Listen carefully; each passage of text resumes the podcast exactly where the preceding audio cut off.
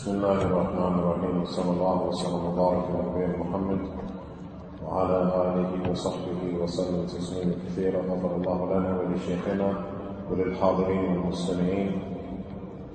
يقول الإمام المجدد الشيخ محمد بن عبد الوهاب رحمه الله تعالى في رسالته آداب المشي إلى الصلاة وإن شاء قال اللهم رب اللهم رب جبريل وميكائيل وإسرافيل فاتر السماوات فاتر السماوات والأرض عالم الغيب والشهادة أنت تحكم بين عبادك فيما كان فيه يختلفون. اهدني لما اختلف فيه من الحق بإذنك إنك تهدي من تشاء إلى صراط مستقيم. ويسن أن يستفتح يستفتها تحجده بركعتين خفيفتين وأن يكون له تطوع يداوم عليه وإذا فاتته وإذا فاته قضاء ويستحب أن يقول عند الصباح والمساء ما ورد وكذلك عند النوم والانتباه ودخول المنزل والخروج منه وغير ذلك. والتطوع في البيت أفضل وكذا الإصرار به إن كان مما لا لا تشرع له الجماعة. ولا بأس بالتطوع جماعة إذا لم يتخذ عادة. ويستحب الاستغفار بالسهر والإكثار منه ومن فاته تحجده قضاه قبل الظهر ولا يصح التطوع من مضطجع.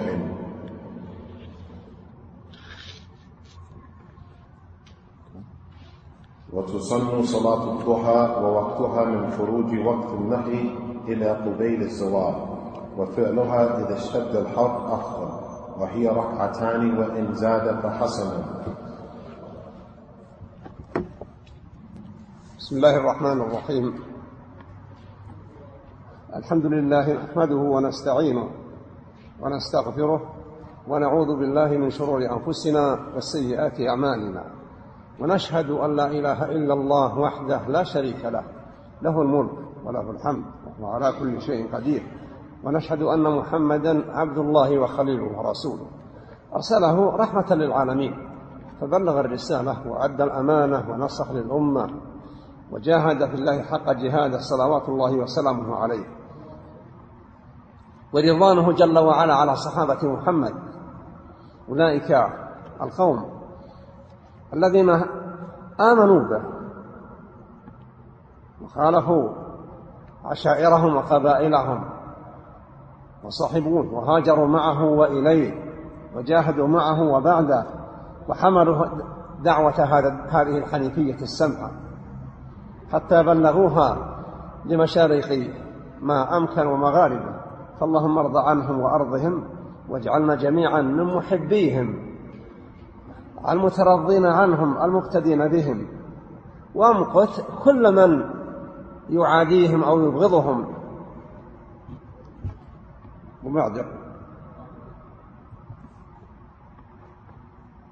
يقول وإن شاء هذا في دعاء الاستفتاح الذي أول ما يبدأ الإنسان في صلاته يحسن أن يكون ملازما لدعاء الاستفتاح. منه ما سبق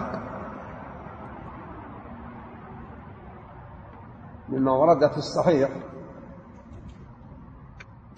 سبحانك اللهم وبحمدك إلى آخره. أو اللهم بعد بيني وبين خطاياي كما بعدت بين المشرق والمغرب إلى آخره خرج في الصحيح إلى غير ذلك. قال وإن شاء يعني دعا بهذه الألفاظ. بأن يقول اللهم رب جبريل وميكائيل وإسرافيل فاطر السماوات والأرض عالم الغيب والشهادة. أنت تحكم بين عبادك فيما كانوا فيه يختلفون. اهدني لما اختلف فيه من الحق بإذنك. إنك تهدي من تشاء إلى صراط مستقيم. عندنا بدأ قال اللهم رب جبريل وميكائيل وإسرافيل. هؤلاء أهم رؤوس الملائكة عليهم السلام. هذا جبريل هو الذي ينقل الوحي من الله جل وعلا إلى أنبيائه ورسل إلى آخره. قال فاطر السماوات يعني منشئ السماوات خالقها. والأرض. عالم الغيب والشهادة يعني يطلع على ما يراد إخفاؤه وما يستعلن به. لا يخفى عليه جل وعلا شيء مما يعمله الخلق. بل ولا ما يفكرون به لأن الله يعلم السر ما يسر من القول أو العمل. وأخفى يعني ما لا يتكلم به الإنسان يجنه في قلبه. ولم يتحدث به ومع ذلك يعلم الله جل وعلا. يقول أنت تحكم بين عبادك فيما كانوا فيه يختلفون يعني الله جل وعلا هو هو الحكم العدل لا يظلم. ومع ويعفو جل وعلا. يقول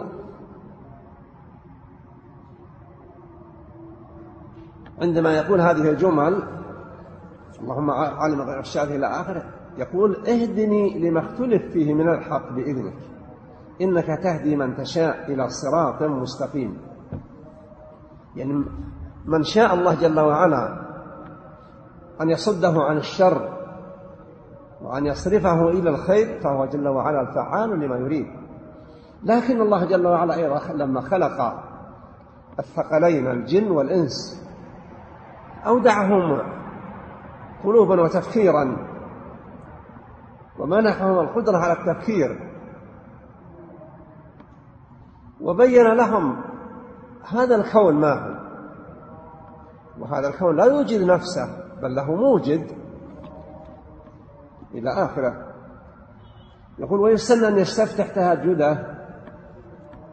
يعني أول ما يدعو يسأل ربه عندما يثني على الله بأنه رب كل شيء وأنه خالق كل شيء وأنه الذي يحكم بين العباد. عندما يثني عليه هذا الثناء يسأله.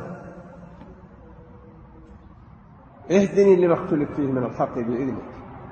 الإنسان لا يهدي نفسه الله يقول إنك لا تهدي من أحببت. وإنما الإنسان يسأل ربه الهداية. قال ويسن أن يستفتح تهجده بركعتين خفيفتين.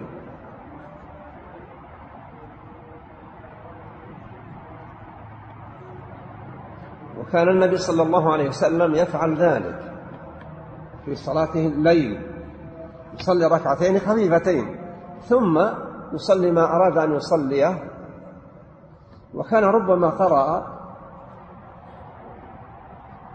مئة آية أو أكثر بالركعة الواحدة. تقول عائشة لما تقول صار يجلس حتى إذا بقي على الركوع أربعين آية أربعون آية وكذلك قام وأتمه قالوا أن يستفتح تهجده بركعتين خفيفتين. ثم قال وأن يكون له تطوع يداوم عليه. وإذا فاته قضاه انظر يا أخي انظر أيها المستمع. هل أنت تتخذ قدرا من الصلاة في الليل؟ ثم تحرص على أن تتعاهده في كل ليلة. تصليه إذا لم تيسر لك الاستيقاظ آخر الليل تصليه في أول الليل. المهم أن تحرص عليه. وهذا القدر أقله ركعة واحدة. لكن ينبغي أن لا تكون من أشد الناس بخلا في هذه العبادة. لا. إذا أمكن تصلي خمس ركعات أو سبع ركعات في الليلة أو تسع ركعات أو إحدى عشرة أو ثلاث عشرة. النبي صلى الله عليه وسلم في تهجده الخاص ما يزيد على ثلاث عشرة ركعة ركعتين خفيفتين ثم إحدى عشرة ركعة.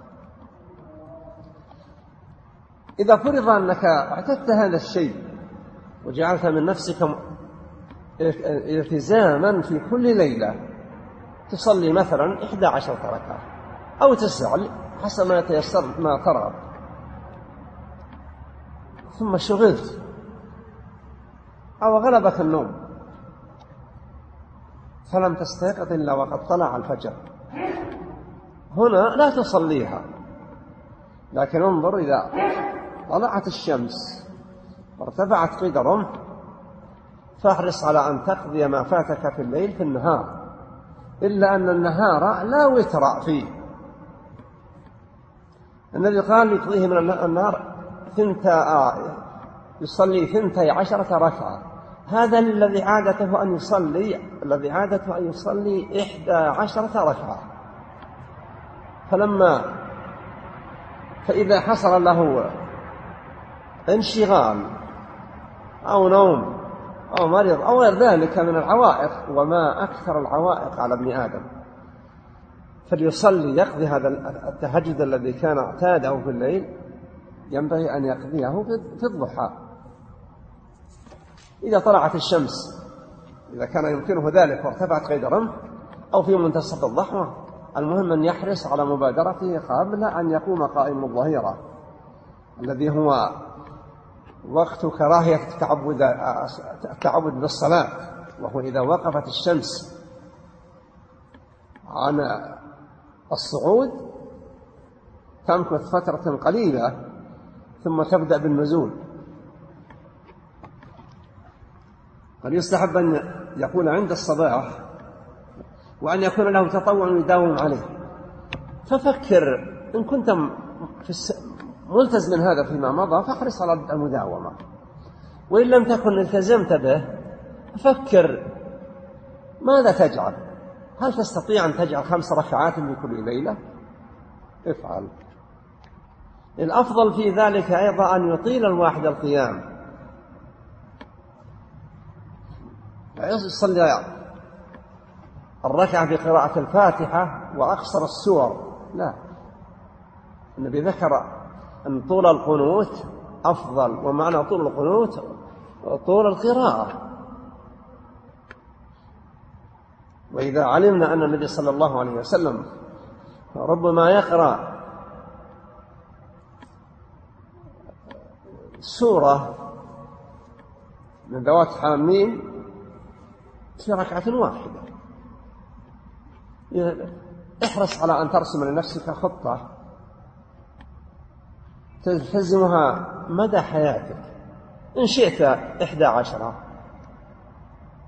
أو ثلاث عشرة ركعتين خفيفتين ثم على حسب ما تريد ثم توتر بركعة وإن فاتك تقضيه ضحى. احرص على الالتزام لعل الله أن يوفقك.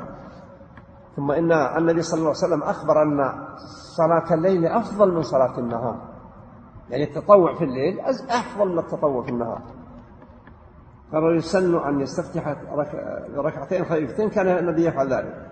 قال ويستحب أن يكون عند الصباح والمساء ما ورد يعني أذكر الصباح. يحرص عليها. يتخذ كتابا فيه الأذكار وينظر ما يقال عادة في الصباح. منها اللهم بك أصبحنا وعليك توكلنا وإليك أنبنا إلى آخره. وهو يقول في المساء يسمي الله جل وعلا في الصباح ويقرأ ما يحفظه من الأذكار مهما كانت قصيرة ففيها خير كثير. قال والتطوع في البيت أفضل. يقول النبي صلى الله عليه وسلم أفضل الصلاة ما كان في البيت. إلا المكتوبة. لأن النوافل في البيت أفضل. هي إضاءة للبيت وعمارة له وهي صيانة له من عبث الشياطين فيه. وينبغي للواحد إذا كان إذا صلى في البيت إذا لم يكن معه أحد أو لا يتأذى بقراءة أحد أن يقرأ بصوت يسمعه من يكون حوله. وينبغي أن يقرأ قراءة ليست سريعة لكن لا يتعاطى ما يحرص القراء عليه من المد الزائد والإمعان في الإخفاء أو الإظهار أو الغنة لا. يقرأ قراءة معتدلة لا تكلف فيها لكنها ليست بهذا كهذا الشعر. قالوا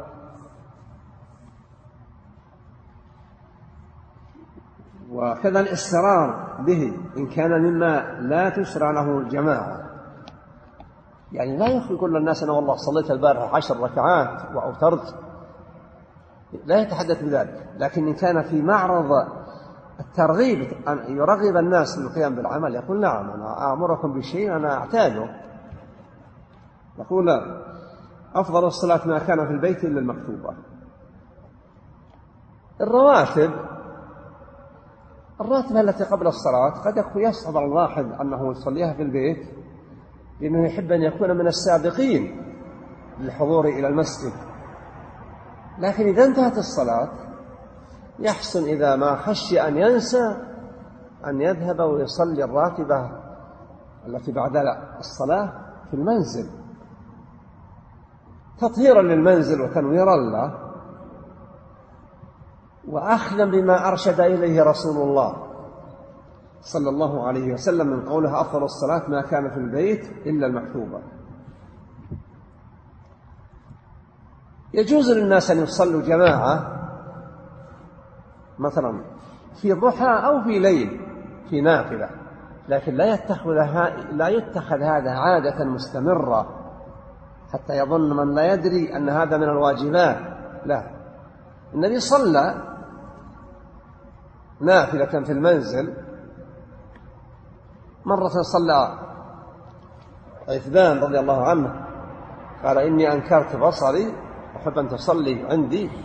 في موضع أتخذه مصلى. فحضر النبي إليه وحضر معه ناس فصلى بهم النبي صلى الله عليه وسلم ركعتين. ويقول أنس صلينا صليت خلف النبي صلى الله عليه وسلم أنا والغلام ولد الشاب والعجوز خلفنا أم أنس. جماعة المرأة صلت منفردة. يعني لا يصح أن تصف جنب الرجال ولو كان ولدها. أما لو كان معها امرأة صلت النساء صف. يقول وكذا الإصرار به إن كان مما لا تشرع له جماعة ولا بأس بالتطوع جماعة إذا لم تتخذ عادة. يعني لا بأس أن يجتمع في عدد في المنزل فيقترح أحدهم أن يصلوا نافلة صلاة ضحى جماعة فيقومون ويصلونها يؤمهم أحدهم لا حرج في ذلك لكن لا يلتزمون هذا ويجعلون هذا كأنه سنة سنة النبي للناس اللي يستمروا عليه لأن هذا خلاف صلاة التراويح لأن النبي صلى الله عليه وسلم سنها وصلى بالناس. ليلتين ثم تركها في الثالثة مخافة أن تفرض عليهم. فهو صلى الله عليه وسلم كما وصفه الله بالمؤمنين رؤوف رحيم. قال ويستحب ويستحب الاستغفار بالسحر والإكثار منه. يعني إذا استيقظت في أول الصباح يحسن تستعيذ بالله من الشيطان الرجيم وتحمد الله جل وعلا الذي أيقظك ثم تكثر من الاستغفار. لأن هذا الوقت وقت كريم. الله أثنى على المستغفرين من عباده المستغفرين بالأسحار قال ومن فاته تهجده قضاه قبل الظهر ولا يصح التطوع من مضطجع هذه فيها صعوبة. يعني يمكن يصح لأن النبي قال صل قاعدا فإن لم تستطع فصل قائما فإن لم تستطع فقاعدا فإن لم تستطع فعلى جنب. فإذا صحت أن يتنقل الواحد على جنبه إذا شق عليه القيام فلا حرج في ذلك.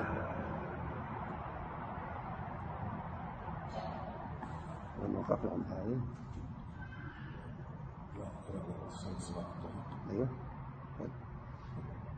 وتسن صلاة الضحى. وقتها من خروج وقت النهي إلى قبيل الزوال. صلاة الضحى تبدأ عندما تطلع الشمس. لأن من صلى الفجر منهي بعد منهي بعد الصلاة أن يتطوع بنافلة. إلا في استثناءات. كأن يطوف بالبيت فيصلي ركعتي الطواف. كأن يدخل على في المسجد الذي صلى الذي يصلي الناس فيه وقد صلى في بيته أو في مسجد يتقدم بالصلاة. إذا دخل وأقاموا الصلاة وهو معهم يصلي معهم تكون له نافلة. لذلك أمر النبي صلى الله عليه وسلم. قال ووقتها وقت صلاة الضحى من طلوع الشمس ارتفاعها إلى قبيل الزوال. لأنه عند الزوال عندما تقف الشمس عن الصعود وهو موقف الزوال وهو قائم الظهيرة يكون دخل وقت النهي وهو قليل المدة. قال وفعلها إذا اشتد الحر أفضل. النبي لما ذكر صلوات النوافل الضحى النبي أخبر أن صلاة الضحى تعدل بذل ستين وثلاثمائة صدقة ما من واحد يصبح في كل يوم. إلا وقد وجب عليه أن يبذل ثلاثمائة وستين صدقة. لما قال الصحابة ليس كلنا يجد ما يتصدق. به قال عليه السلام إن بكل تكبيرة صدقة وبكل تهليلة صدقة وكل تحميدة صدقة وكل تسبيحة صدقة وأمر بالمعروف صدقة ونهي عن المنكر صدقة وإزالة كالأذى عن الطريق صدقة. وإرشادك الضال عن الطريق إلى الطريق صدقة. وإعانتك من عجز أن يحمل متاعه. وساعدته حتى يضعه فوق نفسه ويحمله صدقة. وكفك أذاك عن الناس صدقة. قال ويجزئ من ذلك ركعتا الضحى. فإذا صلى الواحد ركعتي الضحى كان كأنما بذل ستين وثلاثمائة صدقة والحديث رواه مسلم.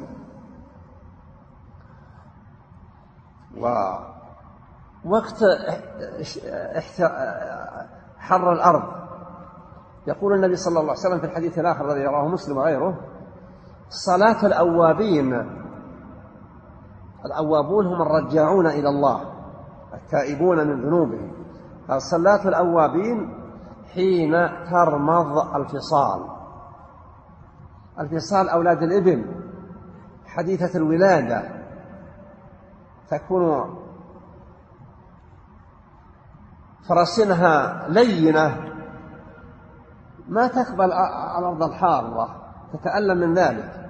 يقول عليه السلام صلاة الأوابين حين ترمض الفصال فإذا انتصبت الضحوة يعني بعد طلوع الشمس ساعتين وهكذا تكون الأرض كسبت حرارة من الشمس.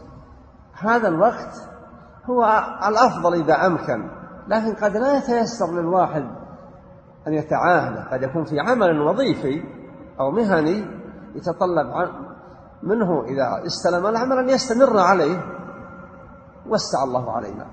إذا طلعت الشمس وارتفعت بقدر طول القائم المعتدل القامة فوق الأرض دخل وقتها. ويصلي إلى قرب الزوال. أي وقت يفعله فهو إن شاء الله إلى خير. قال وهي ركعتان. أي صلاة الضحى. وإن زاد فحسن. أكثر ما ثبت أن النبي صلى الله عليه وسلم فعله في عام الفتح كما في حديث أم هاني بنت عم النبي صلى الله عليه وسلم أخت علي بن أبي طالب ذكرت أنه آه، دخلت يغتسل وتستره فاطمة ثم يأخذ كلام بينهم ثم تقول قام فصلى ثمانية ركعات. هذا أفضل شيء نقل عن النبي صلى الله عليه وسلم أنه صلاه في الضحى لكن ما نهى عن الزيادة. النبي لما ذكر صلاة الجمعة قال من غسل فاغتسل. وبكر وابتكر. ذهب إلى المسجد وصلى ما كتب له. يعني قد يكتب له ثمان قد يكتب له عشر قد يكتب له ستة عشر. كل هذا جائز لا حرج فيه.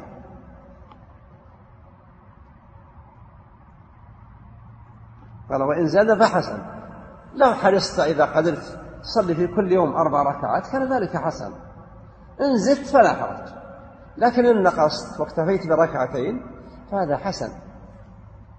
ثم تصور كون كون هاتين الركعتين تؤديها في الضحى تبرئ ذمتك تبرئ ذمتك من ثلاثمائة وستين صدقة. هذا خير جلبه الله لك. بهذا الخبر الكريم من سيد البشر صلى الله عليه وسلم. فأسأل الله جل وعلا بأسمائه وصفاته. أن يوفقنا جميعا لما يحب ويرضى وأن يصرفنا عن كل ما لا يرضى وأن يجيرنا من الفتن ما ظهر منها وما بطن وأن يعز الإسلام والمسلمين وأن يذل الكفر والكافرين وأن يرينا في العاجل انقشاع الغمة عن الأمة الإسلامية وزوال المحن التي تتكالب على الأمة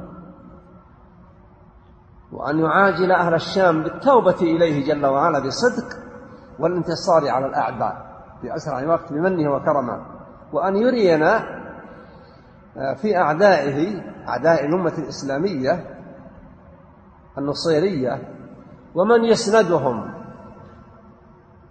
من الطائفة الاثني عشرية والطائفة الخبيثة الشيوعية أن يرينا فيهم جميعا عجائب قدرته. كما نسأل جل وعلا أن يرينا بالقادرين على رفع هذا الظلم وإزالة هذا الكرب عن تلك البلاد أن ثم تركهم وإهمالهم أن يرينا فيه عجائب قدرته. كما أسأله جل وعلا أن يحفظ على بلادنا المملكة العربية السعودية أمنها على الدين والدنيا وأن يجعلها قدوة صالحة مباركة. وأن يوفق ولي أمرنا لكل الخير ويصده عن كل شر ويعينه على نصر نصر الحق وأهله وإذلال الباطل وأهله وأن يقمع الفتن كلها وأن يحمي أخلاق البلاد وأن تكون البلاد قدوة للناس في الخير لا في الشر فهو جل وعلا القادر على كل شيء والحمد لله رب العالمين.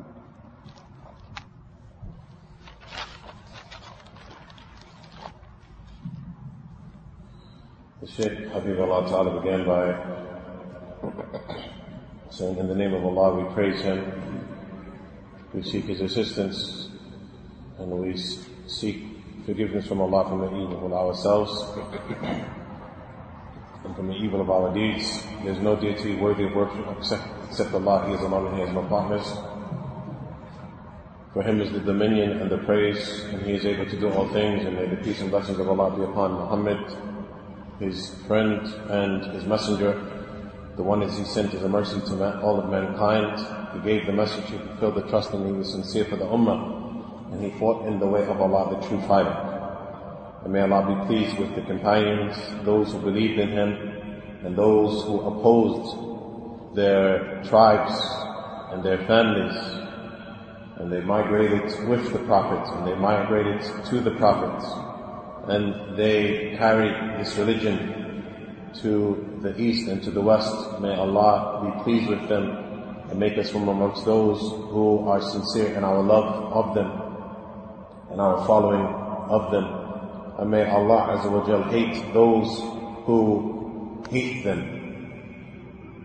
In proceeding, Sheikh Muhammad ibn Abdul Wahhab rahimahullah ta'ala began by saying, and if he desires, he says, O Allah, the Lord of Jibreel, the Lord of Mikael, the Lord of Israfil, the creator of the heavens and the earth, the knower of the unseen, and that which is apparent, you judge between your servants with that which they disagree, guide me to that which they disagree, guide me to the truth by your permission. Verily you guide those whom you desire to the straight path. Sheikh Muhammad bin Abdul Wahhab rahimahullah ta'ala mentioned this dua and Sheikh Habibullah ta'ala in explanation of this he said, so the first thing or one of the opening supplications that a person makes when he's praying uh, the night prayer is that he begins with this supplication. And the Sheikh said, Habibullah ta'ala, uh, it has preceded other supplications in Sahih Bukhari and others. We've mentioned other supplications. The authors mentioned other supplications, but this is also from the recommended supplication that a person would say this supplication when they begin the night prayer. And the Shaykh mentioned, Habib Allah Ta'ala, that Allah mentioned, or upon this supplication, the Prophet mentioned uh, Jibreel and Mikael and Israfil, and these are like at the forefront of the angels. They are at the forefront of the angels. Jibreel alayhi is the one who carried the revelation from Allah to the prophets and the messengers. Uh, then the Shaykh went on to explain Fatir al-Samawati wal-Ard, which is the creator of the heavens and the earth. Alim al-Ghaybi wa-Shahada, Allah is the all-knower of that which is apparent and that which is hidden. So Allah Azza is all aware about what the people want Him to see and what the people want to uh, hide from Him. Even to the extent so this is with the creation. So Allah is all aware of the creation, that which is hidden and that which is apparent. And even that which they think. And if they have thoughts, Allah Azza wa is all aware of their, their thoughts. As Allah Ta'ala said, يَعْلَمُ السِّرَّ وَمَا أَخْفَى Allah knows that which is private and that which they conceal. So even if it is in the heart of the individual, Allah Azza wa is all aware of it, even if they don't speak about it. Allah Azza wa is all aware of it. Verily, you decree between your servants. That part of the supplication, the Shaykh said, Habibullah Ta'ala, that Allah is the judge. and His ruling is just, and He does not oppress His servants. His ruling is always just, and He does not oppress His servants. Rather, He forgives them and He pardons their faults. So after the person has praised Allah in this supplication, then the person at the end, toward the end of the supplication, the individual asks Allah to guide him to the truth. And the Shaykh said the reason why the individual asks this is because verily Allah is the one who can uh, remove harm from an individual. Allah has, Allah can remove harm from an individual. So, uh, when Allah, the Shaykh said, Habib Allah when Allah created the creation, He gave them hearts, and He gave them intellect, and He gave them the ability to, uh, to think. He gave them the ability to think, and likewise Allah Azza wa He allowed them, or He gave them the ability to understand that this creation has a creator. It was not, uh, it did not create itself, but it has a creator. So the individual should ask Allah Azza wa for, for guidance. Then the author rahimahullah mentioned, and it is uh, desired that an individual begins his uh, tahajjud at night, the night prayer, he should begin uh, by praying two short units of prayer. By praying two short units of prayer. Then the Shaykh went back, Habibullah Ta'ala, so he said, so the person, they, in this, with this supplication, they praise Allah and they glorify Allah, and then they ask Allah for guidance. And the individual, the Shaykh went back slightly, Habibullah Ta'ala, he said, because the individual does not guide himself. A person cannot guide himself, but the guidance comes from Allah. As Allah Ta'ala said in the Quran, uh, to the Prophet, Allah Ta'ala said in the Quran to the Prophet, you cannot guide whom you love. Verily this is in the hands of Allah. So the person seeks the guidance from Allah. Then the Shaykh Habibullah Ta'ala came forward again and he mentioned the two units of prayer. So he said, so when a person begins, uh, before a person commences his uh, night prayer, he should begin by uh, two short units of prayer. And this was the action of the Prophet sallallahu alaihi wasallam. The action of the Prophet. He would uh, commence the night prayer with two units of prayer. And then he would pray that which he wished. The Shaykh said, Habibullah Ta'ala, at times the Prophet ﷺ would recite uh, 100 verses from the Quran in one unit of prayer. Aisha radiallahu ta'ala anha, she mentioned that uh, when the Prophet ﷺ used to recite long uh, verses or long chapters of the Quran, she would even sit in the prayer. She would even sit in, in the prayer until maybe 40 verses or less than 40 verses were left, and then she would stand to complete the prayer with the Prophet sallallahu alaihi wasallam. Then the author rahimahullah mentioned that a person should have a consistent, uh, uh, you know, night prayer. That a person should have consistent, a regular night prayer that he's consistent in performing. And the Shaykh said, Habib Allah Ta'ala, look, oh listener. And then he said, my brother, look, do you have uh, a particular amount of prayers that you perform at night and that you're consistent in performing. If you have the ability, he said, if you have the ability to do it later in the night, you should do so. But if you do not have the ability, then you can do it at the beginning of the night. But what is important is that you're consistent in doing so. The least amount is one unit of prayer. The least amount is one unit of prayer. But then the Shaykh said, Habib Allah Ta'ala, but you should not be stingy in performing this act of worship. You should not be stingy in performing this act of worship. If you have the ability to perform five units of prayer, or seven units of prayer, or nine units, or eleven, or thirteen, then you should do so. And he said, Habib Allah Ta'ala, that the Prophet ﷺ in his night prayer, he would not pray more than 13 units of prayer. And the Shaykh said, Habib Allah Ta'ala, no. Um, so, if the, a person has the ability, they should be consistent in doing so. They should pray 11, or they should pray 9, or that which is easy for the individual. Then the Shaykh said, Habib Allah Ta'ala, but if a person becomes distracted for a, a reason, if the individual becomes distracted, or the individual is overtaking, is overtaken by sleep, and he does not pray the night prayer, then the sun rises, and after the sun has risen, uh, then it's permissible for the person to pray in between that time and the time of Salatul Dhuhr and the time of Salatul Dhuhr. So the Shaykh said, Habib Allah so if it, if, if it happens that you become busy, uh, you become busy or you're overtaken by sleep, then you pray Fajr, and after the sun rises, uh, then you, it's permissible for you to pray between that time and uh, before the sun hits the zenith, before the sun hits the zenith. Then the Shaykh mentioned Habib Allah Ta'ala, but you do not pray uh, an odd number. You no longer pray an odd number. You should pray 12, for example. You should pray 12. So if your norm was that you prayed 11 at night, but because of some reason you weren't able to pray the 11, when you pray in the daytime, you would pray 12. You would pray 12. And the Shaykh mentioned Habib Allah Ta'ala, and this is if for the person who becomes busy, becomes busy, or the individual who uh, falls asleep without praying, or the individual who becomes sick. And the Shaykh said, Habibullah Ta'ala, how many distractions does the, the, the, individual have? We have many distractions. So if a distraction takes place, the individual should pray uh, the night prayer instead in the daytime.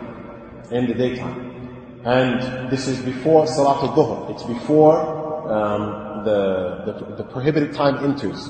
So the prohibited time is uh, right before the sun hits the zenith until it uh, until it leans slightly after the zenith. That's the time it's prohibited. So once the sun has risen, Sheikh mentioned Habib Allah after you pray Salat al-Fajr, you give it some time, the sun rises slightly, and then between that time and before the sun hits the zenith of the sky, then it's permissible for you to pray that which you missed in the night prayer. And then the Shaykh mentioned Habib Allah Ta'ala, but it's important for the individual to be consistent with this night prayer. Uh, so the individual can pray five or the likes. And the Shaykh mentioned Habib Allah Ta'ala, and uh, with regards to the night prayer, he, he went back to discuss uh, some issues with regards to the night prayer. Said, with regards to the night prayer, what is better and preferred is that the person uh, elongates their standing. Is that they stand in the night prayer for a long period of time if they have the ability. And the Shaykh said, Habibullah they should not just suffice with Surah Al-Fatiha and a small surah, a short chapter of the Quran. They should not suffice with this. But what is uh, uh, the Prophet has informed that that which has more blessings is the, uh, the elongated standing. Elongated standing. And what's meant by that is that the person recites for a long period of time. The person recites for a long period of time. And if we know, uh, the Prophet ﷺ would recite some surahs that began with Ha-Meem, and these were longer, and this was done in one unit of prayer. This was done in one unit of prayer, and the Prophet ﷺ would be consistent in that. The Shaykh said, Habibullah Ta'ala, so you should make a plan and a decision that you would be consistent for the rest of your life with this. That you would be consistent for the rest of your life. If you desire to pray 11, then do so. Or less, then do so. And once again, if you miss it, then you would pray it in the daytime. And, but know that the Prophet ﷺ has informed us that the prayer at night is better than the prayer in the day. This is an encouragement for us. The prayer at night is better than the prayer in the day. Then the author, rahimahullah ta'ala, mentioned, and it is recommended that the individual says in the daytime or in the morning and at night that which is reported. The Shaykh mentioned, Habibullah ta'ala, that you should try to be diligent and consistent with saying the supplications in the morning and at night. And one of the ways you can condition yourself in doing so is that you uh, purchase a book, is that you take a book that have these different supplications, the supplications in the morning and the supplications at night. For example, uh, you say, Oh Allah, uh, in your name we, uh, we have awakened and we put our trust in you to the end of the supplication. These are, there's a, an amount of supplication that a person can say at night, and afwan, in the morning. And at night, likewise, the individual can say the supplications and that which they've memorized from uh, the supplications, and there are different types of wordings. There are several various types of wordings of these supplications. Then, uh, now, and then the, the Shaykh mentioned, Habibullah Ta'ala mentioned he mentioned the hadith where uh, praying in the home. One second. But Tawaf fil bayt afdal, where the, where the author, rahimahullah ta'ala, mentions, and making the obligatory prayer in the home is better. And the Shaykh said the hadith of the Prophet sallallahu wasallam, the best prayer after the obligatory prayer is that which you pray in your home. Is that which you pray in your home. And the Shaykh said, the reason why praying in the home is recommended, because, uh, other than the obligatory prayer for the men, uh, because it illuminates the home. It brings light to the home. And likewise, it protects the home from the shayateen. It's a protection uh, for the home from the shayateen. So it's incumbent upon an individual for some, at times he prays at home. And if someone prays with him, there's no problem in this. There's no problem in others joining him in his, in his prayer. Afwan, he didn't mention that then, he said that later on. And he said, uh, if a person's praying at home, uh, for example, the night prayer, um, if someone's sleeping, or he wants someone around him to listen to the Quran, then there's no problem in him raising his voice. If someone is around him and he wants that person to hear the Quran, then there's no problem in him raising his voice. But if someone is sleeping, or he's going to disturb someone, then he should lower his voice. Uh,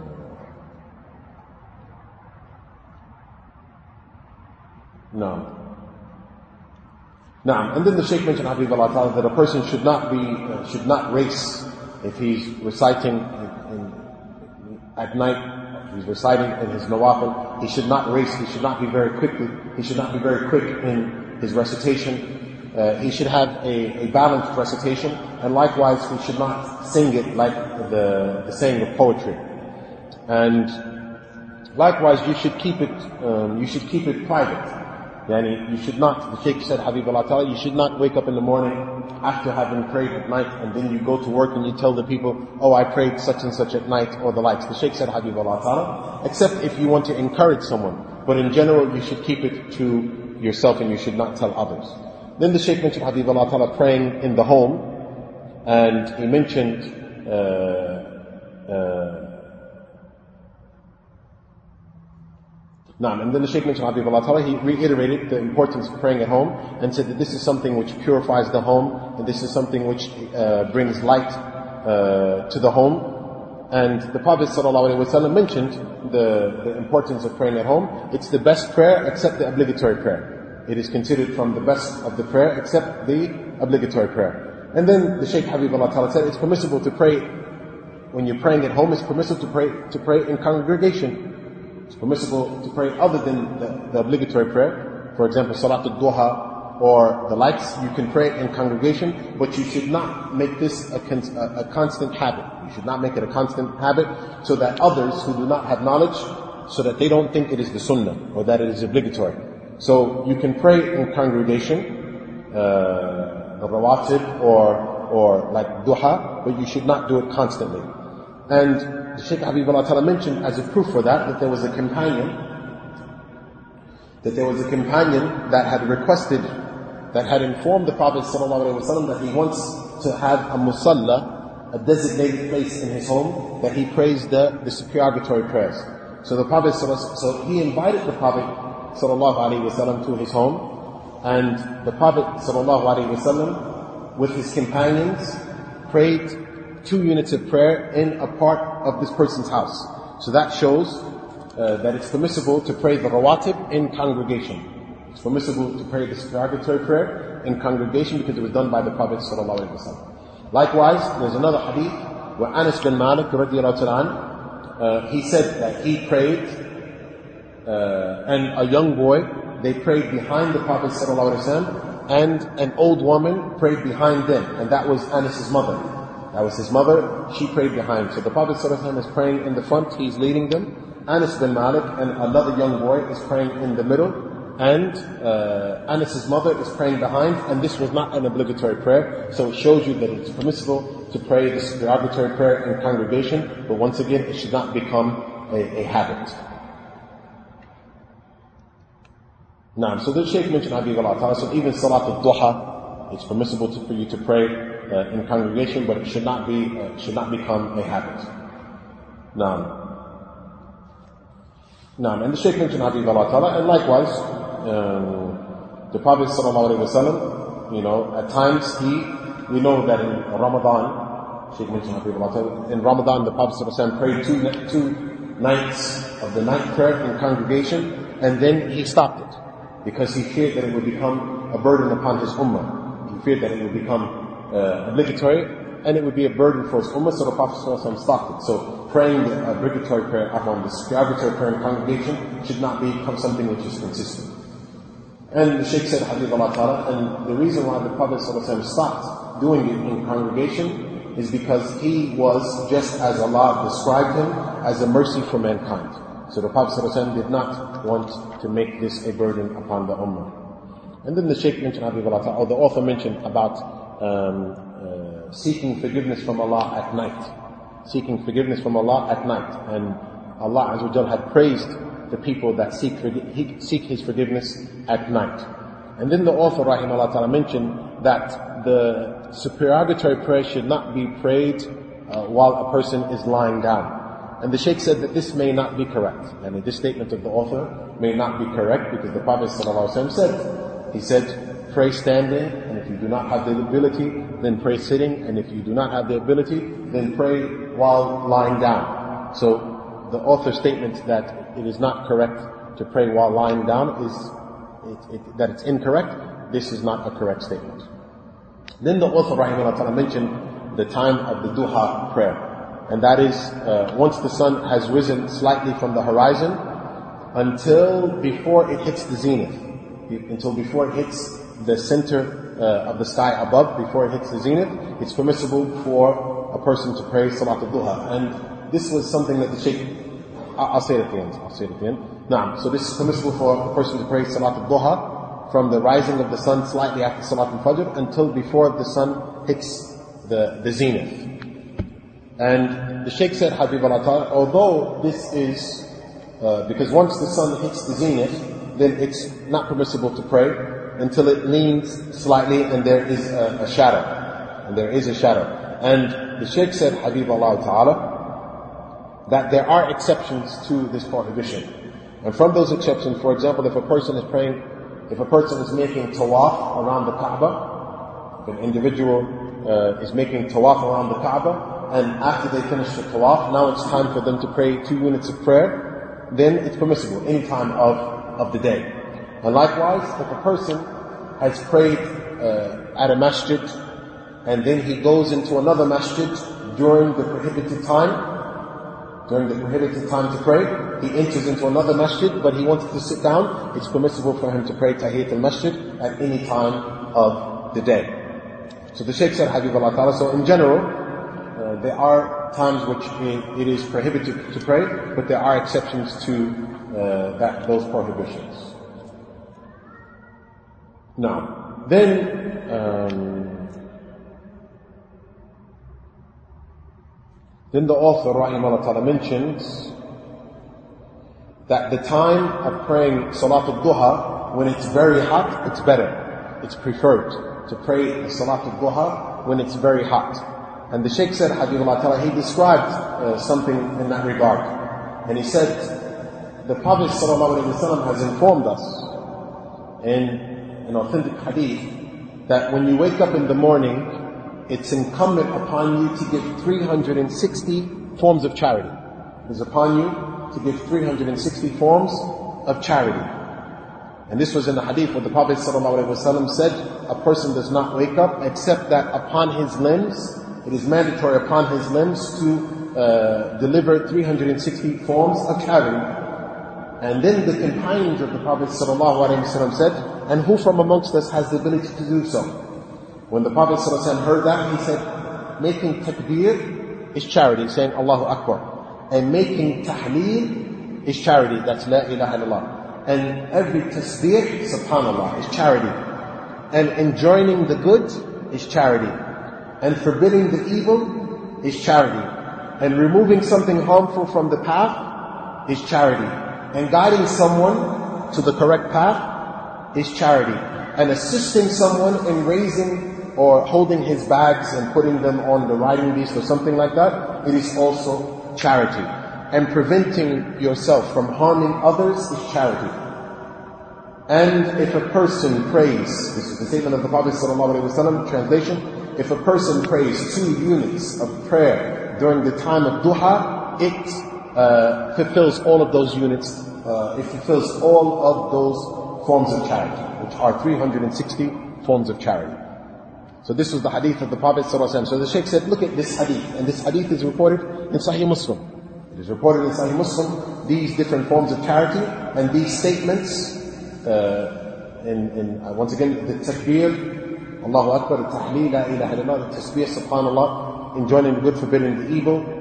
Those are two different forms. Uh, removing something harmful from the path, guiding someone who is lost, helping someone with their bags. All of this uh, is different forms of charity and by praying two minutes of prayer uh, for Salat al-Duha, this uh, makes up for all of those forms of charity. And the time of Salat al-Duha, the best time for Salat al-Duha is when it is very hot. And the Shaykh mentioned, Habib Allah Ta'ala, there's the hadith in Sahih Muslim where the Prophet ﷺ praised the awwabin, the people who are described as being awwabin. And awwabin are the individuals who constantly repent and turn to Allah Azza wa. They constantly repent and seek forgiveness from Allah for their sins. And the Shaykh said, Hafidullah Ta'ala, another description of uh, when it is very hot is it is at the time where the, the young camels, uh, when they cannot bear the heat from the ground, they cannot bear the heat from the ground. The Shaykh mentioned, Habibullah Ta'ala, that the young camels, their, their, for lack of better, their, their hooves or, or you know, their, their, their paws, um, it's, it's very sensitive. It's very sensitive. So, uh, the young camel, at a certain time during the day, um, right before Salat al-Dhuhr, right before Salat al-Dhuhr, they won't come out onto the ground because it harms, it harms them. It's very hot. This is the time that it's best to pray Salatul, Salatul Duha. This is the time that's best to pray Salatul Duha. And the Shaykh said, Habib Allah it's possible that an individual, because of his job or because of his occupation, that he doesn't have the ability to do so, but if he can, he should. If he can, he should. Meaning, once the sun has risen, after Salat al-Fajr until before it hits the Zawal, this is the time that it's preferred to pray Salat al-Duha. Then the Shaykh said, Allah Ta'ala, that the least amount for Salat al-Duha, the least uh, number of units is two. But if a person wants to pray more, it's recommended. And the most that it is reported that the Prophet ﷺ prayed was seven. Out one was eight. The most that it was reported that the Prophet ﷺ prayed was eight. And this was in the hadith of Umm Hani, where she mentioned that the Prophet ﷺ prayed eight units of prayer for Salat al-Duha, from Salat al-Duha. But the Shaykh said, Habib Allah you can pray more because there is no prohibition recorded. It is not reported that the Prophet ﷺ has, forbid, for, uh, has forbidden anyone from praying more. And you also have, مثلا, uh, when the Prophet ﷺ recommended praying before Jum'ah, before, before Salat al-Jum'ah, the Prophet ﷺ mentioned whoever makes a ghusl and cleans himself and then puts on a fragrance and then walks to the masjid and then prays as much as he wants. And prays as much, and this was during the same time. when Yom al-Jum'ah is before the, the sun, it's before the sun hits the zenith. So it's the same time. So in this hadith, you find that the Prophet said, prays as much as he wants. And it's the same time as Salat al-Duha, which shows that it's permissible for a person to pray as much as they want. So the Shaykh said, Habibullah So if a person wants to pray 8, or if they want to pray 10, or if they want to pray 16, all of this is permissible. All of this is permissible. And then the Shaykh said, Ta'ala, but at least the person should be diligent in praying four units of prayer for Salat al-Duha. Try to be diligent in praying four, but if you increase, there's no problem in doing so. And even if you only pray two units of prayer, it is permissible for you to do so. And to keep in mind, the Shaykh said, Habibullah Ta'ala, please reflect over the fact that you praying two units of duha is like you giving 360 forms of charity.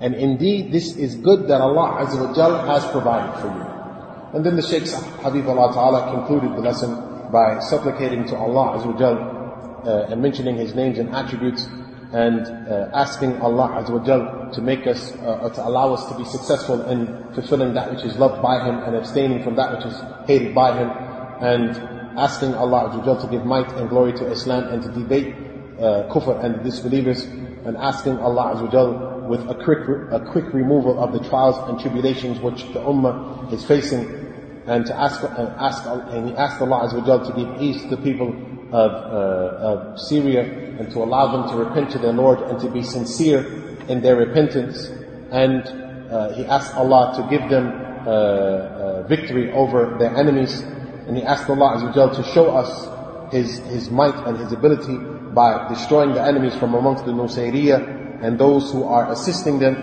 and um, from amongst the Rafidah and other than them. So we ask Allah Azza to show us His amazing might and glory in putting this uh, an end to them and uh, also uh, by we ask Allah to show us His uh, magnificent might and glory by also uh, dealing with the individuals who have the ability to stop the oppression which is taking place in Syria, but they choose not to stop, stop it. And we ask Allah Azza to preserve the, the, the safety and the security and the religion here in the kingdom of Saudi Arabia and to preserve our worldly affairs and our religious affairs. And we ask Allah Azza to allow the ruler of this country to be a good example for the rest. And we ask Allah to give him the success to perform all deeds of good and to uh, prevent him from performing that which is uh, disliked and not pleasing to Allah. And ask Allah to give him the success and the help in assisting the truth and uh, abstaining from all types of fitna. And we ask Allah to protect us from all types of harm uh, and to make us examples, good examples in all forms of good and to prevent us from all forms of harm.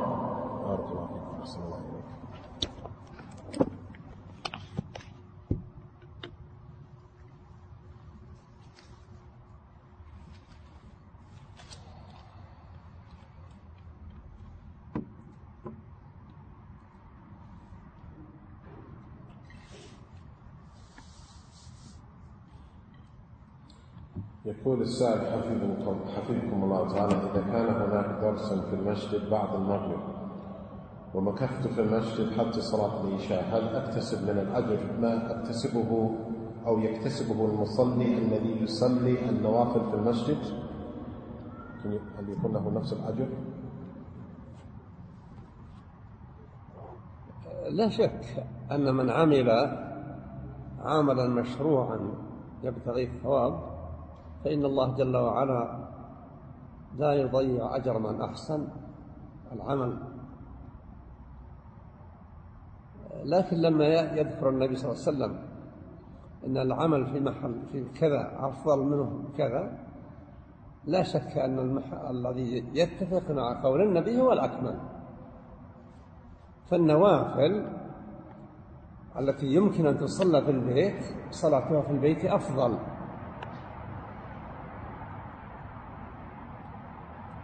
وإن صلىها في المسجد فصحت وجازت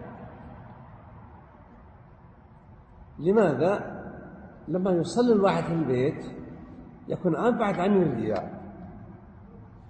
ما يفكر في أحد إلا أنه يفكر في مرضاة الله جل وعلا. أما إذا أراد يصلي في المسجد فإن أطال الصلاة خشي أن يتهم. وإن خفف خشي أن ينتقد فيكون مشهورا في عبادته. فالأفضل للواحد الذي يمكن أن يصلي في المنزل أن يصلي في المنزل النوافل. الرواتب الراتبة الأولى مطلوب منه أن يبادر المسجد إما مع الأذان أو قبل الأذان فهذا ما صعب أن يصلي الراتبة في المنزل. أما بعد الصلاة فهذا أمر متيسر. So uh, the individual is asking if there's a lesson in the masjid after Salat al-Maghrib and I remain in the masjid until the Isha prayer, do I get the same reward as someone who prayed the supererogatory prayers in the masjid? The Sheikh mentioned Habib Allah, there's no doubt that if a person does action which is legislated and good, while seeking the reward from Allah, Allah would not, uh, Allah would not waste His reward. But when the Prophet ﷺ has mentioned certain deeds to be, to be performed at certain times and in certain places, doing it in the time and the place that the Prophet ﷺ has described, it's better. So praying, for example, praying at home is better. And praying in the masjid is allowed. But why is it better to pray at home rather than the masjid? Because when an individual prays at home, it is uh, further away from showing off. It's further away from showing off, and it is closer to seeking the reward of Allah Azza wa Jal. But when an individual prays in the masjid, and it's possible that the individual elongates his prayer so that others don't uh, blame him for shortening it. And he fears if he shortens it, that people will say he's deficient. But in the home, this does not take place, so it is better to pray them in the home. And with regard to the supererogatory prayer before, those which precede the prayer, if the person wants to get to the masjid on time, it may be difficult for him to pray these in at home, but it's better that he does. But after the prayer, after he has performed the prayer, it is easy for one to pray in the masjid. Um, now, it is easier for one to pray in the masjid because the prayer, the obligatory prayer has uh, ended.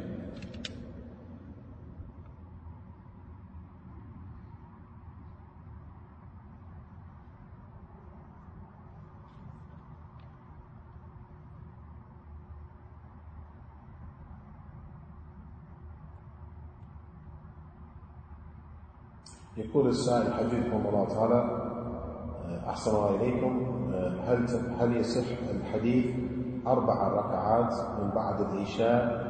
آه،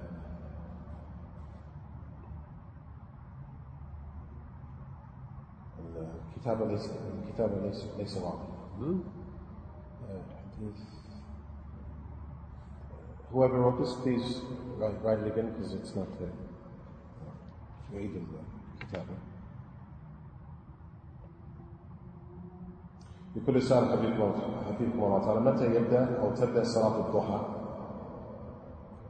صلاة الضحى تبدأ بعد طلوع الشمس وارتفاعها في حدود مترين فوق الأرض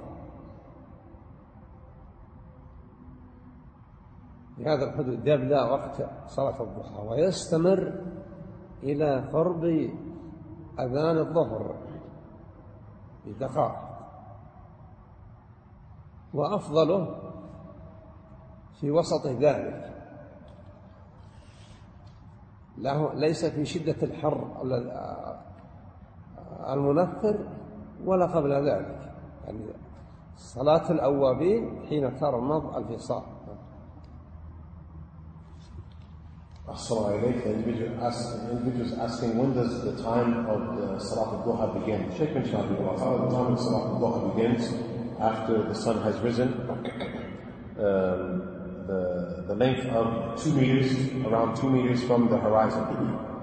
And it continues until just before Salat al-Duha. And the best time to do Salat al-Dhuhr is in between this. Salat al-Dhuhr is in between this. Um, not that it should be when it is very hot, nor when it cools down, but in between, which is just before um, Salat al-Dhuhr, which is before Salat al-Dhuhr.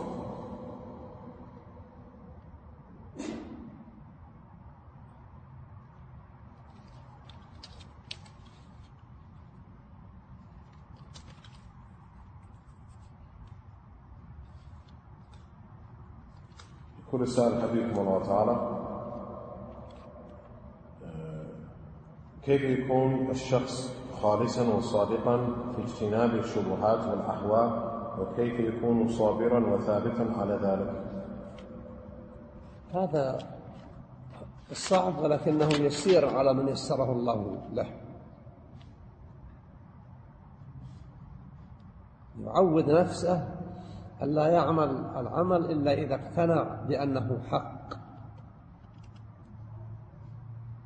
وأن لا يتناول إلا ما يتيقن أنه أن من حقه أن يأخذه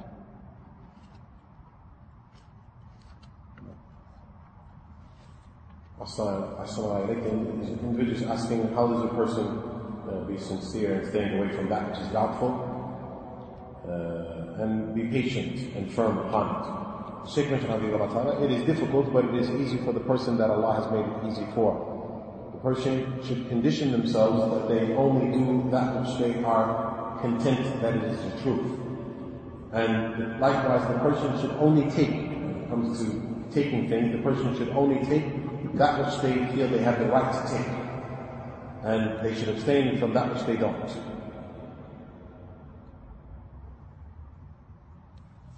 يقول السائل حفظكم الله تعالى ما حكم ما حكم تأجير تأخير عفوا ما حكم تعجيل الزواج بسبب طلب العلم وعدم وجود وعدم وجود المال؟ النبي صلى الله عليه وسلم أرشد إلى ذلك. قال يا معشر الشباب من استطاع منكم الباءة فليتزوج يعني من كان قادرا على تخليف الزواج فليتزوج. قال ومن لم يستطع إما الشغل بطلب العلم أو ما استطاع أن يدرك ما يجعله مهرا له تكلفة قال فعليه بالصوم فإنه له وجه. لأن النبي قال من استطاع يعني فإنه أغض للبصر وأحسن للفرج. البصر إذا طفح ينظر هنا وهناك أفسد القلب. فإذا لم يستطع الزواج فليكثر من الصيام حتى يقل تطلعه للحصول على لذة لذة العرس والجماع.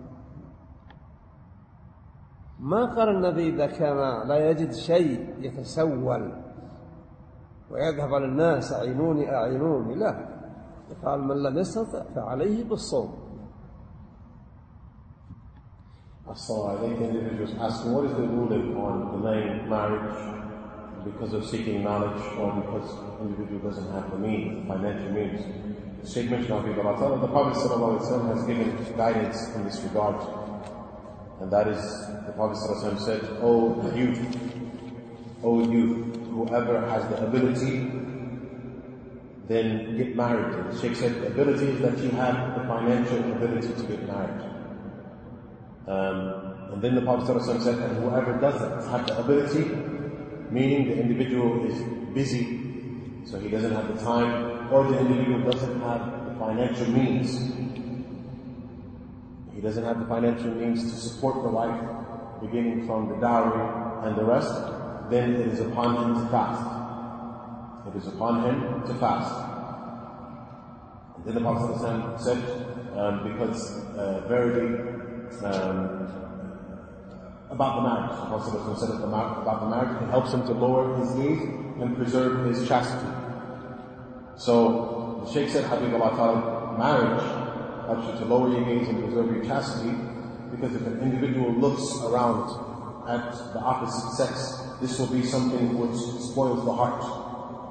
And uh, so the Prophet advised the individual that doesn't have the ability to get married, the individual should fast. He should fast because this would cut off the desire, uh, the sexual uh, desire. The Prophet the Shaykh said, notice the Prophet did not say, uh, go and beg, seek money from the people. The Prophet did not say that. Um, so this is not uh, befitting.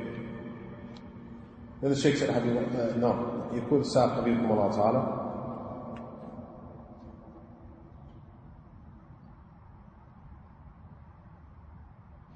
يقول السؤال هل يصح آه، تطليق المرأة في حالة حيضها؟ النبي نهى عن ذلك. وينبغي للمسلم أن لا يقدم على شيء نهى, الله نهى النبي عنه صلى الله عليه وسلم.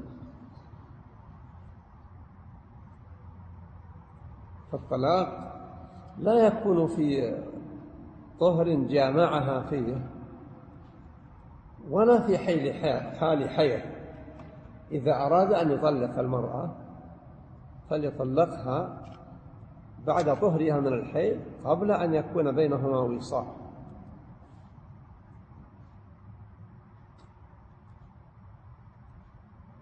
Assalamu The individual is asking, is it um, correct uh, to divorce a woman while she's in her menses? The Sheikh mentioned, the Prophet has uh, forbade this. Uh, so it's befitting that an individual does not do something that was uh, forbidden by the Prophet sallallahu alaihi wasallam. A man should not divorce a woman uh, in between two menses that uh, sexual relations have taken place. And likewise, he should not divorce her while she's on her menses. But the time to divorce her is after her menses and before having relations with her.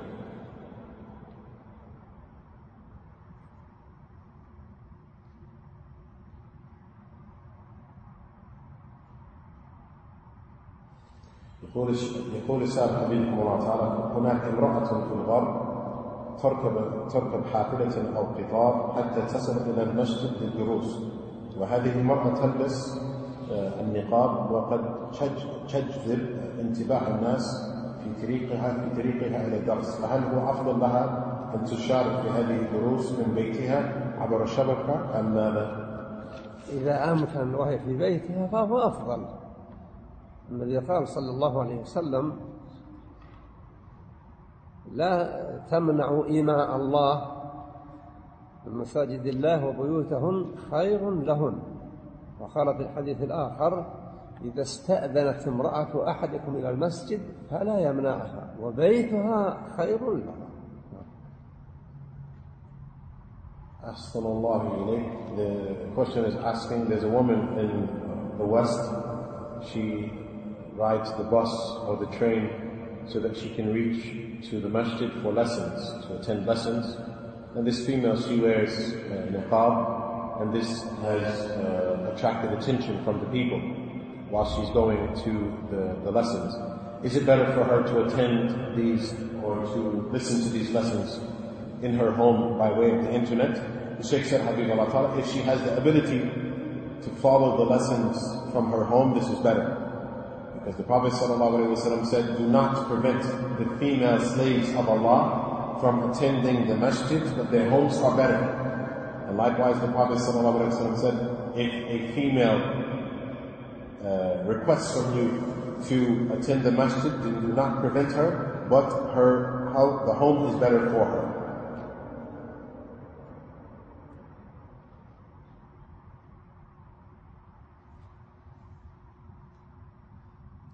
يقول السائل حفيظكم الله تعالى هل تنصحوا بحفظ منظومة سبل السوية للشيخ حافظ الحكمي رحمه الله تعالى؟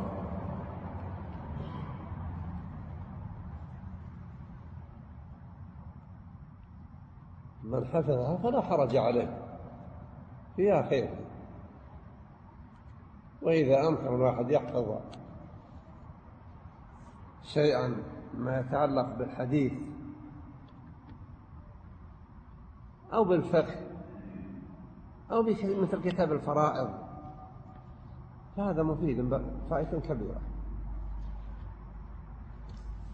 Assalamu alaikum. Individuals asking, um, do you advise people to memorize a book called Subul al-Sawi by Sheikh Hafiz al-Hakmi rahimahullah ta'ala? The Sheikh said if a person memorizes from this book, there's no problem in that.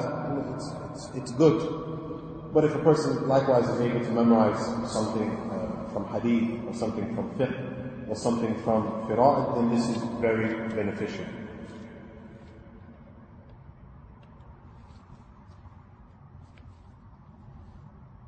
يقول السائل حبيبكم الله تعالى هل يجوز الصلاة في المسجد الذي يؤمه أو يؤم الناس إمام صوفي أو شيعي أما شيعي فلا يعني اثني عشري رافضي. فلا يجوز ذلك. وأما صوفي إذا كان الصوفي هذا من المتنسكين فقط ليس مغرقا في التصوف. فإن التصوف كلما تقدم الواحد فيه كلما كان قريبا من ما يسمى بوحدة الوجود. كما كانت في الحال في من يسمى محب الدين بن عربي الحاتمي هؤلاء لا تصح إمامتهم ولا الاقتداء بهم Ahsanallah alayhi, individuals asking, is it permissible to pray in the masjid, uh, which uh, the imam of the masjid is a Sufi or a Shi'i? The Sheikh said, a Shi'i, no. If he's uh, a Rafidi, then it's not permissible uh, to pray behind him. As for the Sufi, if he's just someone who is very religious, extremely religious, then there's no problem. But if the individual is heavily indulged, uh, or heavily immersed in tasawwuf, is heavily immersed into tasawwuf, then no, because the more a person goes into tasawwuf, they get closer to the belief of wahdatul wujud, which is everything is Allah and Allah is everything, uh, or, or the, the, world and Allah is one. Um, and this was the case with Majduddin ibn Arabi al-Hatimi, um, an individual of the past. He was heavily uh, immersed into tasawwuf until he came to this point that we are Allah and Allah is us. So it is not permissible for a person to pray behind this type of individual. يقول السائل حفظكم حفظكم الله تعالى هل يجوز uh, تقسيم التحجد إلى قسمين باستمرار في البيت حتى يصلي حيث يصلي جزءا قبل النوم وجزءا بعد النوم. لا حرج في ذلك. لا شك أن جمعه في وقت واحد أفضل. وأفضله أن يكون في آخر الليل كصلاة داود عليه السلام. فإن داود عليه السلام أخبر النبي أن صلاته يعني التطوع أفضل الصلاة. يقول كان ينام نصف الليل ثم يقوم متهجدا ثلث الليل ثم ينام سدسة. مرتب هذه الحياة صلوات الله وسلامه على أنبياء الله أجمعين. Assalamu. Individuals asking, is it permissible to divide the night prayer into two uh, sections, into two parts, to pray and consistently do this. Uh, to pray a portion before you go to sleep and then wake up and pray another portion before Salat al-Fajr. The Sheikh said there's no problem in doing so, but uh, it is better that you do it at one time. There's no problem, but it's better that you do it at one time. Um, and the best time to do it is the latter part of the night, which was similar to the prayer of Da'ud. The Prophet ﷺ informed that Prophet Da'ud used to sleep a portion of the night and then stand up for a portion of the night and then once again sleep. So this is the best prayer. May the peace and blessings of Allah be upon the prophets and the messengers.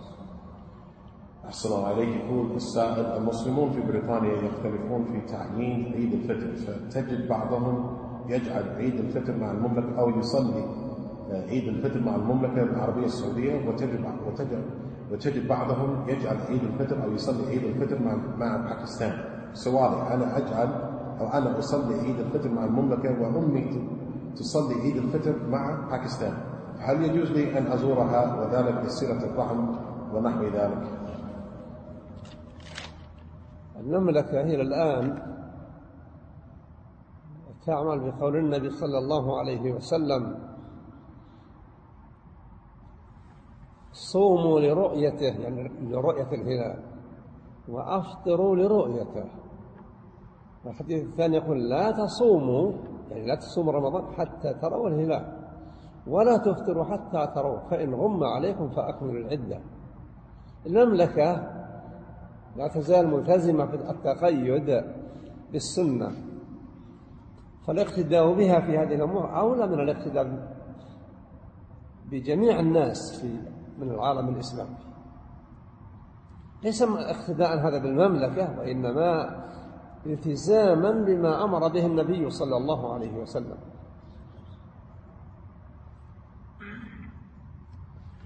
The individuals asking uh, the Muslims in, in Britain, they disagree with regards to Eid al-Fitr. Some of them They do Eid al-Fitr, they celebrate Eid al-Fitr with the Kingdom of Saudi Arabia, and some of them celebrate Eid al-Fitr with Pakistan. My question is, I celebrate Eid al-Fitr with the Kingdom of Saudi Arabia, my mother celebrates it with Pakistan.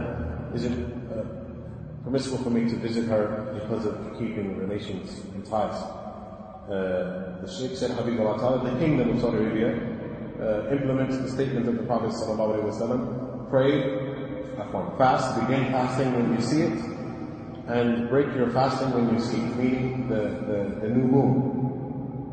And likewise the statement of the Prophet ﷺ, do not fast until you see the new moon. So the Mamlaka, or the Kingdom of Saudi Arabia, implements the Sunnah of the Prophet ﷺ. And because of that, if a person uh, celebrates with the Mamlaka, uh, or celebrating with the Mamlaka, it's, uh, it's, uh, now, it takes precedence to all of the other countries, even the Islamic countries. And the Sheikh said, not because it is the kingdom of Saudi Arabia, not because it is the kingdom of Saudi Arabia, but because this country implements the hadith or that which was ordered by the Prophet sallallahu alayhi wa sallam. فيقول هل في حرج أن أزور أمي إذا كانت لا حرج الزيارة لا حرج فيها. And the Sheikh said, and there's no problem with you visiting your mother, even though she celebrates it at a different time.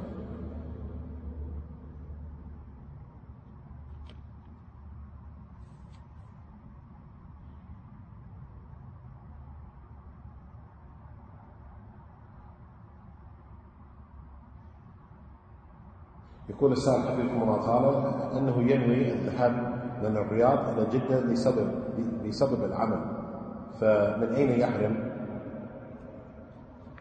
كان عازما على أداء عمرة من الآن قبل أن يسافر فعليه إما أن يحرم في الطائرة وإلا فإذا تيسر الوقت يخرج إلى الميقات ميقات من يأتي من الرياض وهو قرن المنازل المسمى بالسيل يذهب إليه يحرم منه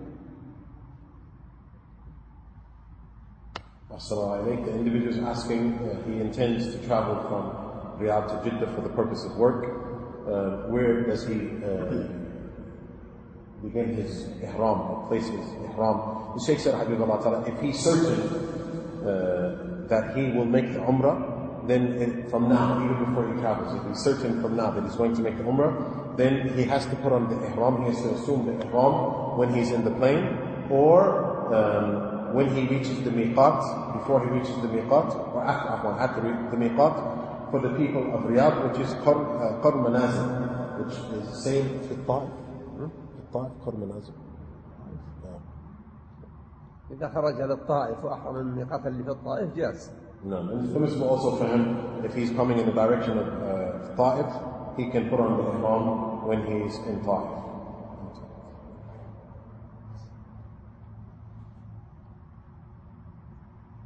أولا نحمد الله جل وعلا على نعمه التي لا تحصى وفضله علينا في كل خير وفي دفع وفي رد كل شر عنا فنسأل الله بأسمائه وصفاته أن يعز الإسلام والمسلمين وأن يذل الكفر والكافرين والمنافقين وأن يعاجل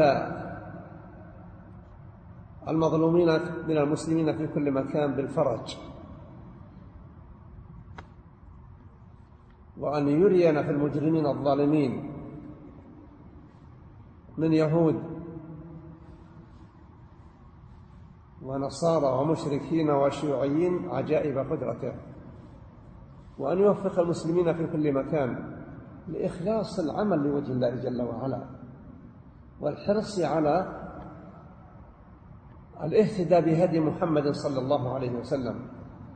كما نسأل الله جل وعلا بأسمائه وصفاته أن يحفظ على المملكة هذه البلاد أمنها على دينها ودنياها وأن يحقق ذلك للمسلمين.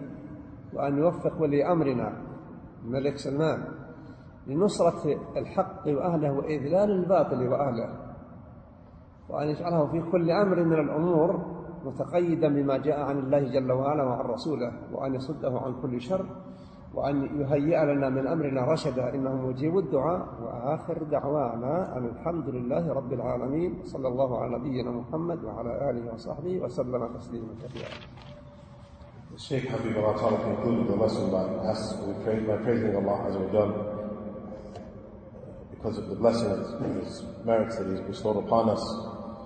And His blessings are all good and to abstain and to uh, prevent us from all forms of evil. We ask Allah to give might and glory to Islam and to on disbelief in the kufr and the, dis- and the hypocrites and to quick, give us a quick uh, or give quick relief to those who, the Muslims who are being oppressed and um, to show us um, uh,